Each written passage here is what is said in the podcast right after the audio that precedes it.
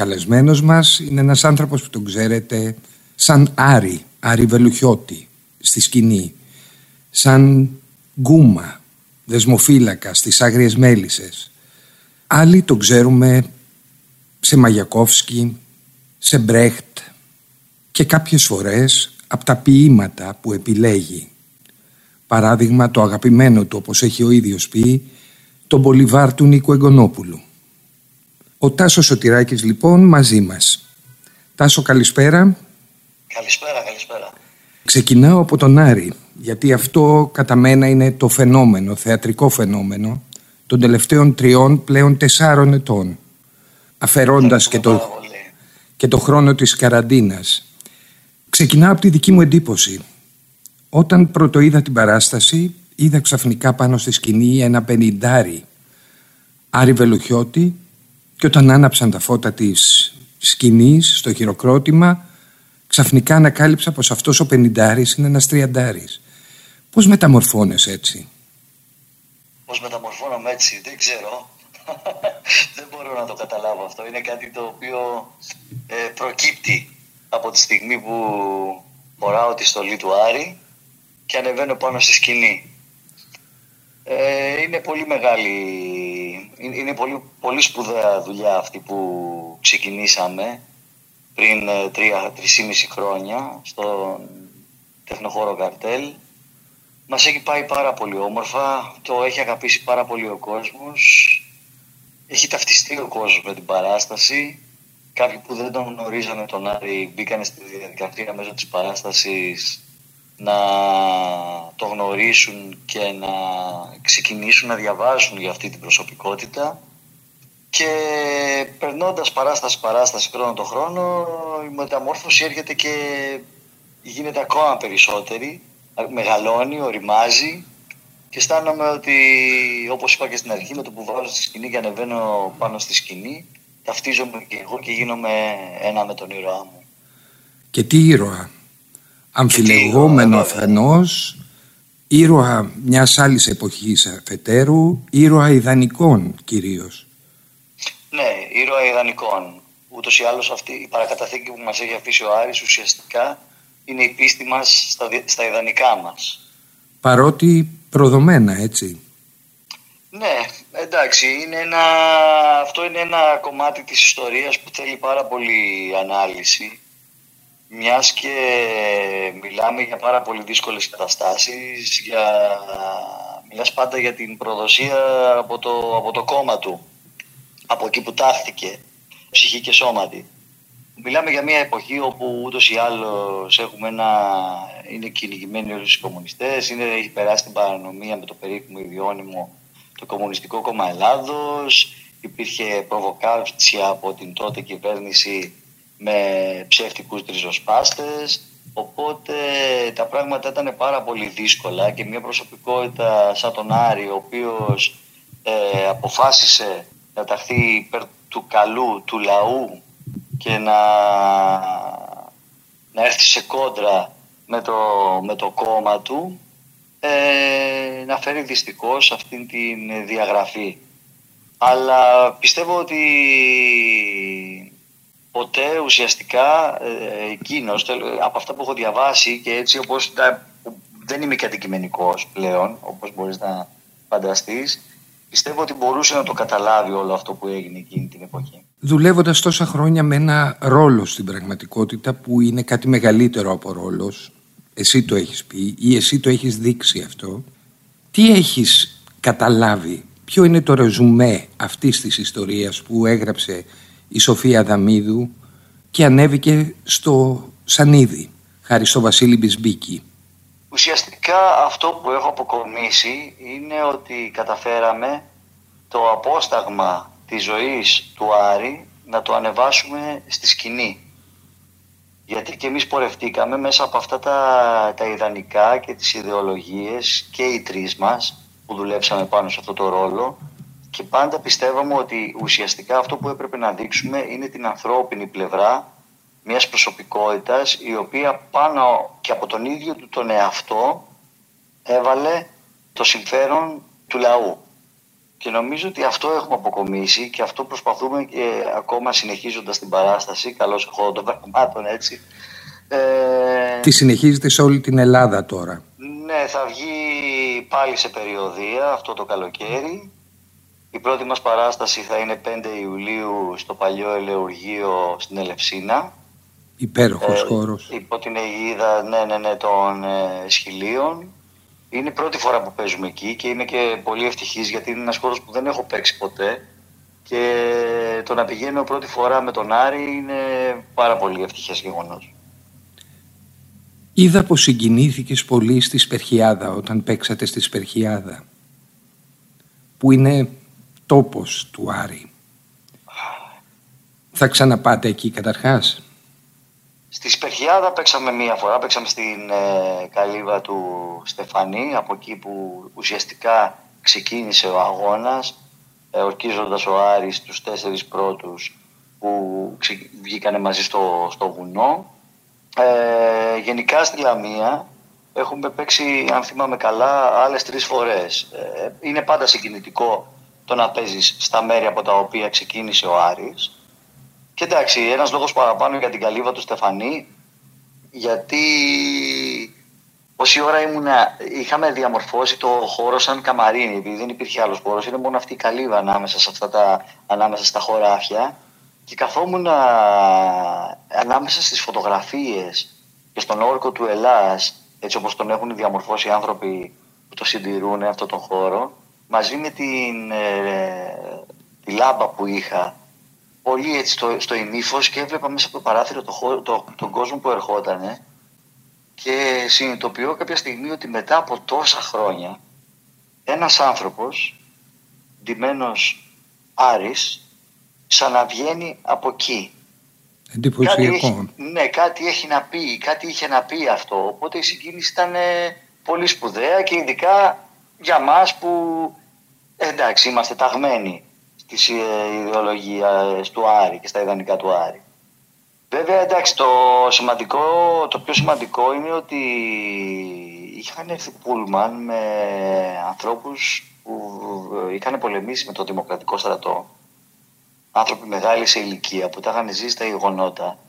Οπότε όταν συναντάς αυτούς τους ανθρώπους που έχουν παλέψει για αυτά τα ιδανικά και εντάξει, εμείς τι είμαστε, πιτσιρίκια είμαστε μπροστά τους έτσι και τι δεν έχουμε ζήσει αυτά που έχουν ζήσει εκείνοι, είναι ένας λόγος παραπάνω να νιώθεις συγκινημένος που δίνεις μια παράσταση σε έναν τόσο ιερό χώρο. Σε όλη την πορεία σου στο θέατρο, ας ξεκινήσουμε από το θέατρο και θα περάσουμε και στη μουσική, γιατί πολύ λιγότεροι ίσως ξέρουν πως ο Τάσος Σωτηράκης είναι ένας δεινός μουσικός, ένας δεινός πιανίστας καταρχάς.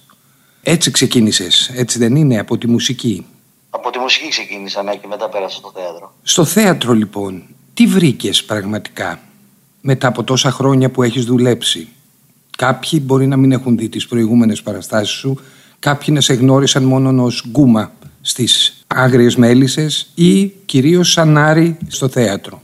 Είναι περισσότερα όμως τα χρόνια που έχεις δουλέψει. Ναι, είναι τα περισσότερα τα χρόνια που έχω δουλέψει στο θέατρο. Παράλληλα βέβαια έγραφα και μουσική για το θέατρο. Ακόμα το ψάχνω, δεν νομίζω ότι έχει τελειώσει η αναζήτηση. Ε, η λαχτάρα είναι ίδια από τη μέρα που ξεκίνησα μέχρι και τώρα το να βρίσκομαι πάνω στο θεατρικό σανίδι αλλά η αναζήτηση πιστεύω ότι δεν σταματάει ποτέ. Πάντα τρογόμαστε με τα ρούχα μας εμείς που πατάμε πάνω στη σκηνή να ανακαλύψουμε καινούρια πράγματα, να, να γίνουμε καλύτεροι. Και όταν λέω καλύτεροι δεν, δεν εννοώ μόνο στη δουλειά μας, αλλά καλύτεροι και σαν άνθρωποι μέσα από την τέχνη μας. Νομίζεις πως έκανε καλύτερο το θέατρο; Ναι, με έχει κάνει πολύ. Με έχει κάνει γιατί μου έδωσε τη δυνατότητα να, να διαβάσω συγγραφείς που αν δεν είχα ασχοληθεί με το θέατρο μπορεί και να μην τους διάβαζα ποτέ. Να μπω σε κόσμους ε, που διαδραματίζονταν σε άλλες εποχές και ε, με ιστορικά γεγονότα, να κάτσω να ψάξω, να γνωρίσω τη δουλειά μας με διαφορετικό τρόπο Πιστεύω ότι το θέατρο είναι παιδεία. Είναι παιδεία και πρέπει να βλέπει ο κόσμος θέατρο γιατί κάθε παράσταση είναι και μια πολιτική πράξη. Είναι λειτουργεί σαν καθρέφτης της κοινωνίας μας. Οπότε νομίζω ότι μόνο καλό μπορεί να μας κάνει. Ήθελα μία λεπτομέρεια να δούμε τώρα, Τάσο Σωτηράκη. Πώς σε βρήκε στην πραγματικότητα ο Βασίλης Μπισμπίκης για να κάνει τον Άρη; Λοιπόν, αυτή η λεπτομέρεια βασικά δεν με βρήκε κανείς. Εγώ τους βρήκα όλους. Για πες. Η, η ιστορία αυτή ξεκινάει τρία χρόνια πριν γραφτεί το έργο από τη Σοφία την Αδαμίδου. Και μια και μου δίνεται ευκαιρία μπορώ να την πω έτσι λίγο πιο αναλυτικά. Ήμουνα με ένα φίλο συνάδελφο στον ε, Πειραιά ένα βράδυ και πίναμε ένα ποτό και είχαμε πιάσει την κουβέντα εκεί πέρα με διάφορους φίλους που ήμασταν μαζεμένοι. Κάποια στιγμή δεν μίλαγα, άκουγα. τα μουσια μου δεν ήταν τόσο μακριά όσο ήταν αργότερα στον Άρη. Και ένας κοινός γνωστός μου με κοιτάει και μου λέει έτσι όπως σε βλέπω, είναι σαν να βλέπω μου λέει τον Άρη. Πόσο ωραίο θα ήταν να γινόταν μια παράσταση για τον Άρη. Τέλος πάντων, πιάσαμε την κουβέντα, αλλά μου έμεινε αυτό. Μου κόλλησε. Το είχα επεξεργαστεί κάποια στιγμή. Βρισκόμαστε είμαστε στο σπίτι της Σοφίας και της το λέω. Γιατί η Σοφία είχε πάνω σε ένα έπιπλο το βιβλίο που έχουμε χρησιμοποιήσει μετά στην παράσταση του Άρη. Ο Άρης Βελουχιώτης, ο πρώτος του αγώνα. Κοιτώντας το βιβλίο της λέω: Ρε Σοφία, δεν θα ήταν ωραίο της λέω να γράψεις έτσι, έτσι όπως εσύ τον γνωρίζεις και τον ξέρεις ένα μονόλογο για τον Άρη. Λέω να, να παίξω πριν κλείσω τα 40 μου. Ε, με κοιτάει η Σοφία μου λέει ρε αγοράκι μου γλυκό είναι πάρα πολύ δύσκολο αυτό που λες πολύ ωραίο αλλά πολύ δύσκολο. Θέλει το χρόνο του ε, αυτή η συζήτηση όπως καταλαβαίνεις επανήλθε όχι μόνο μία φορά πολλές φορές. Και με τη Σοφία ξανά και με τον Νίκο τον Πογιόπουλο που είχαμε βρεθεί πάλι στο σπίτι της Σοφίας και το συζητάγαμε, ο οποίος ενθάρρυνε πάρα πολύ την ιδέα αυτή.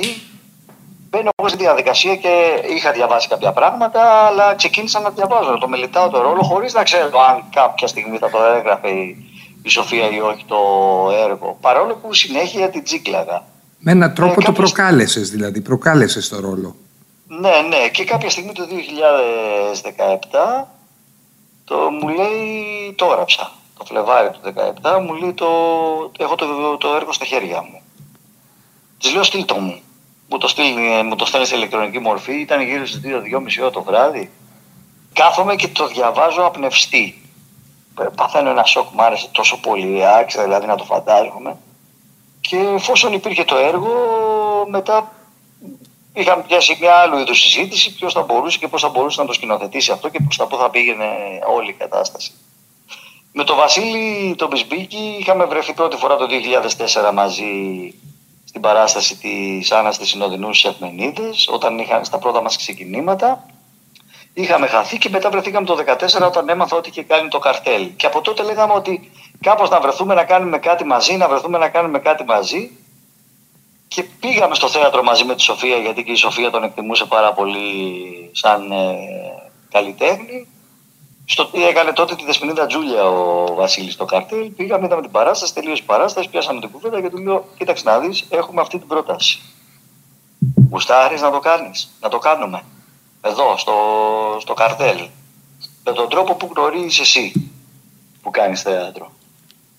Διάβασε ο Βασίλης το έργο, ξετρελάθηκε και ειδικά με το φινάλε.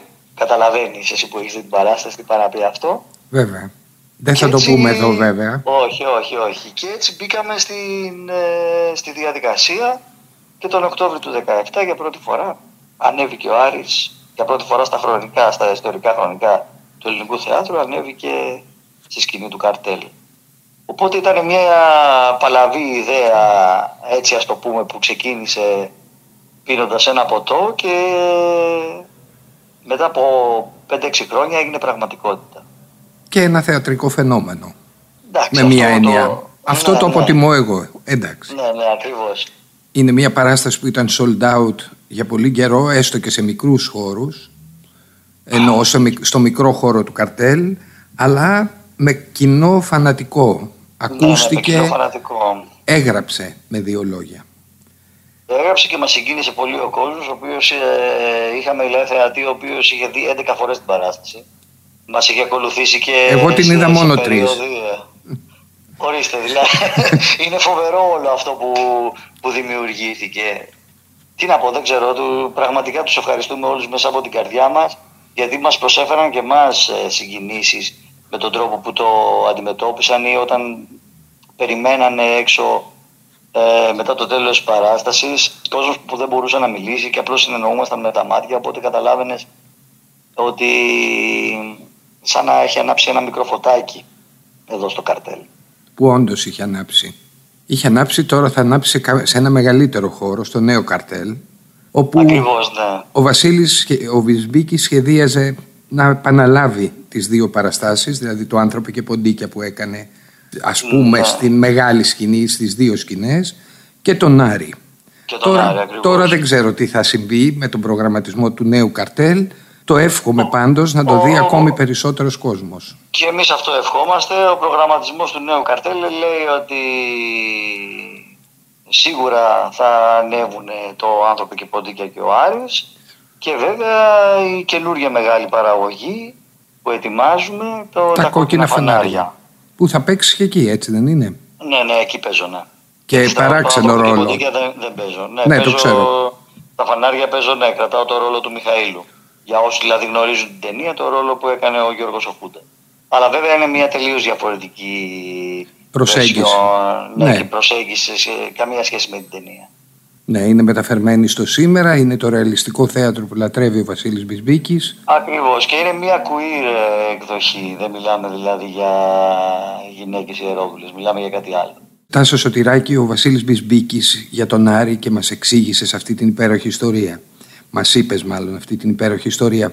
Πώς σε βρήκανε, μάλλον η Μιράντα Ροσταντή ή κάποιος τέλος πάντων από την παραγωγή των Άγριων Μελισσών; Ναι, ναι, είχα στείλει το βιογραφικό μου στη Μιράντα, η οποία με κάλεσε να περάσω ακρόαση για το ρόλο του Λάζαρου Γκούμα, του δεσμοφύλακα.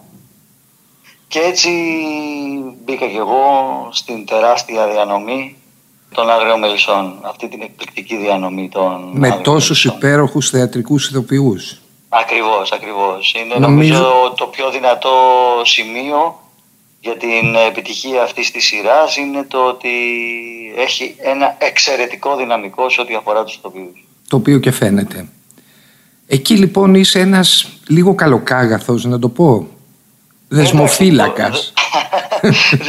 Δεν ήμουν καλός στην αρχή, όχι. Ήμουν ένας πολύ σκληρός άνθρωπος του καθήκοντος σε γυναικείες φυλακές δεν ξέρω τώρα πώς θα μπορούσαμε αυτόν τον άνθρωπο να τον ε, εντάξουμε πολιτικά. Γι' αυτό λέω κυρίως ότι είναι, ήταν ένας άνθρωπος του καθήκοντος, ένας ε, δημόσιος ε, λειτουργός που ασκούσε το επάγγελμά του σκληρά και για τα δεδομένα της εποχής μέσα σε φυλακές ο οποίος σιγά σιγά μαλάκωσε, έδειξε ένα ανθρώπινο πρόσωπο γιατί βγήκε και στην επιφάνεια το γεγονός ότι ήταν οικογενειάρχης, είχε δύο κόρες, οπότε προσπαθούσε να τα δει πιο σφαιρικά τα πράγματα. Το καταπληκτικό είναι πως ενώ μίσησαν πάρα πολύ το Βόσκαρη Βασίλη Μπισμπίκη, τον διευθυντή ας πούμε, το σκληρό διευθυντή, εσένας αγάπησαν από την άλλη. Ναι, στην πορεία, το, ε, στην εξέλιξη δηλαδή της σειράς με αγάπησαν. Του στείλ αγαπώ ένα δεσμοφύλακα, έτσι ναι, ναι, ναι. Ε, όχι, ήταν μια πάρα πολύ. Ήταν έτσι μια περίοδος πολύ όμορφη. Γιατί ήταν λίγο σαν. Πώς να το πω. Δεν είχαμε δουλειά. Ήμασταν μέσα στην ε, καραντίνα, ήταν κλειστά τα θέατρα. Οπότε όταν προέκυψε αυτό, ήταν μια πολύ μεγάλη ανάσα γιατί αισθάνθηκα πάλι δημιουργικός. Μπήκα στο, στο παιχνίδι, ε, σε μια σειρά η οποία ήδη είχε την επιτυχία της τράβαγε τον ανήφορο για, για δεύτερη συνεχή χρονιά. Και το ευχαριστήθηκα πάρα πολύ και τη σχέση μου με όλους τους ηθοποιούς και τη σχέση μου και με τα δύο συνεργεία όπου μιλάμε για δύο συνεργεία καταπληκτικά, εξαιρετικούς επαγγελματίες. Γιατί είναι πολύ σημαντικό να αναφέρουμε και τους ανθρώπους που είναι πίσω από τις κάμερες και κάνουν διπλάσια και τριπλάσια δουλειά για να βγει αυτό το αποτέλεσμα στην τηλεόραση. Και ήταν μια στιγμή έτσι πολύ όμορφη, με ένα ρόλο που οφείλω να ομολογήσω ότι τον αγάπησα, άσχετα μα ήταν σκληρός ε, στην αρχή και μπορεί να μην, είναι, να μην έχει καμία σχέση με τον Τάσο.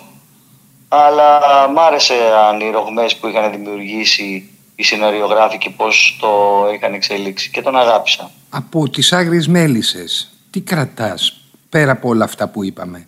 Δηλαδή από αυτό το ρόλο, τι κράτησες; Σαν ρόλο; Σαν ρόλο, σαν χαρακτήρα, σαν, ε, πώς να πω, μια δεύτερη ζωή. Μπροστά στην κάμερα πια, όχι πάνω στη σκηνή.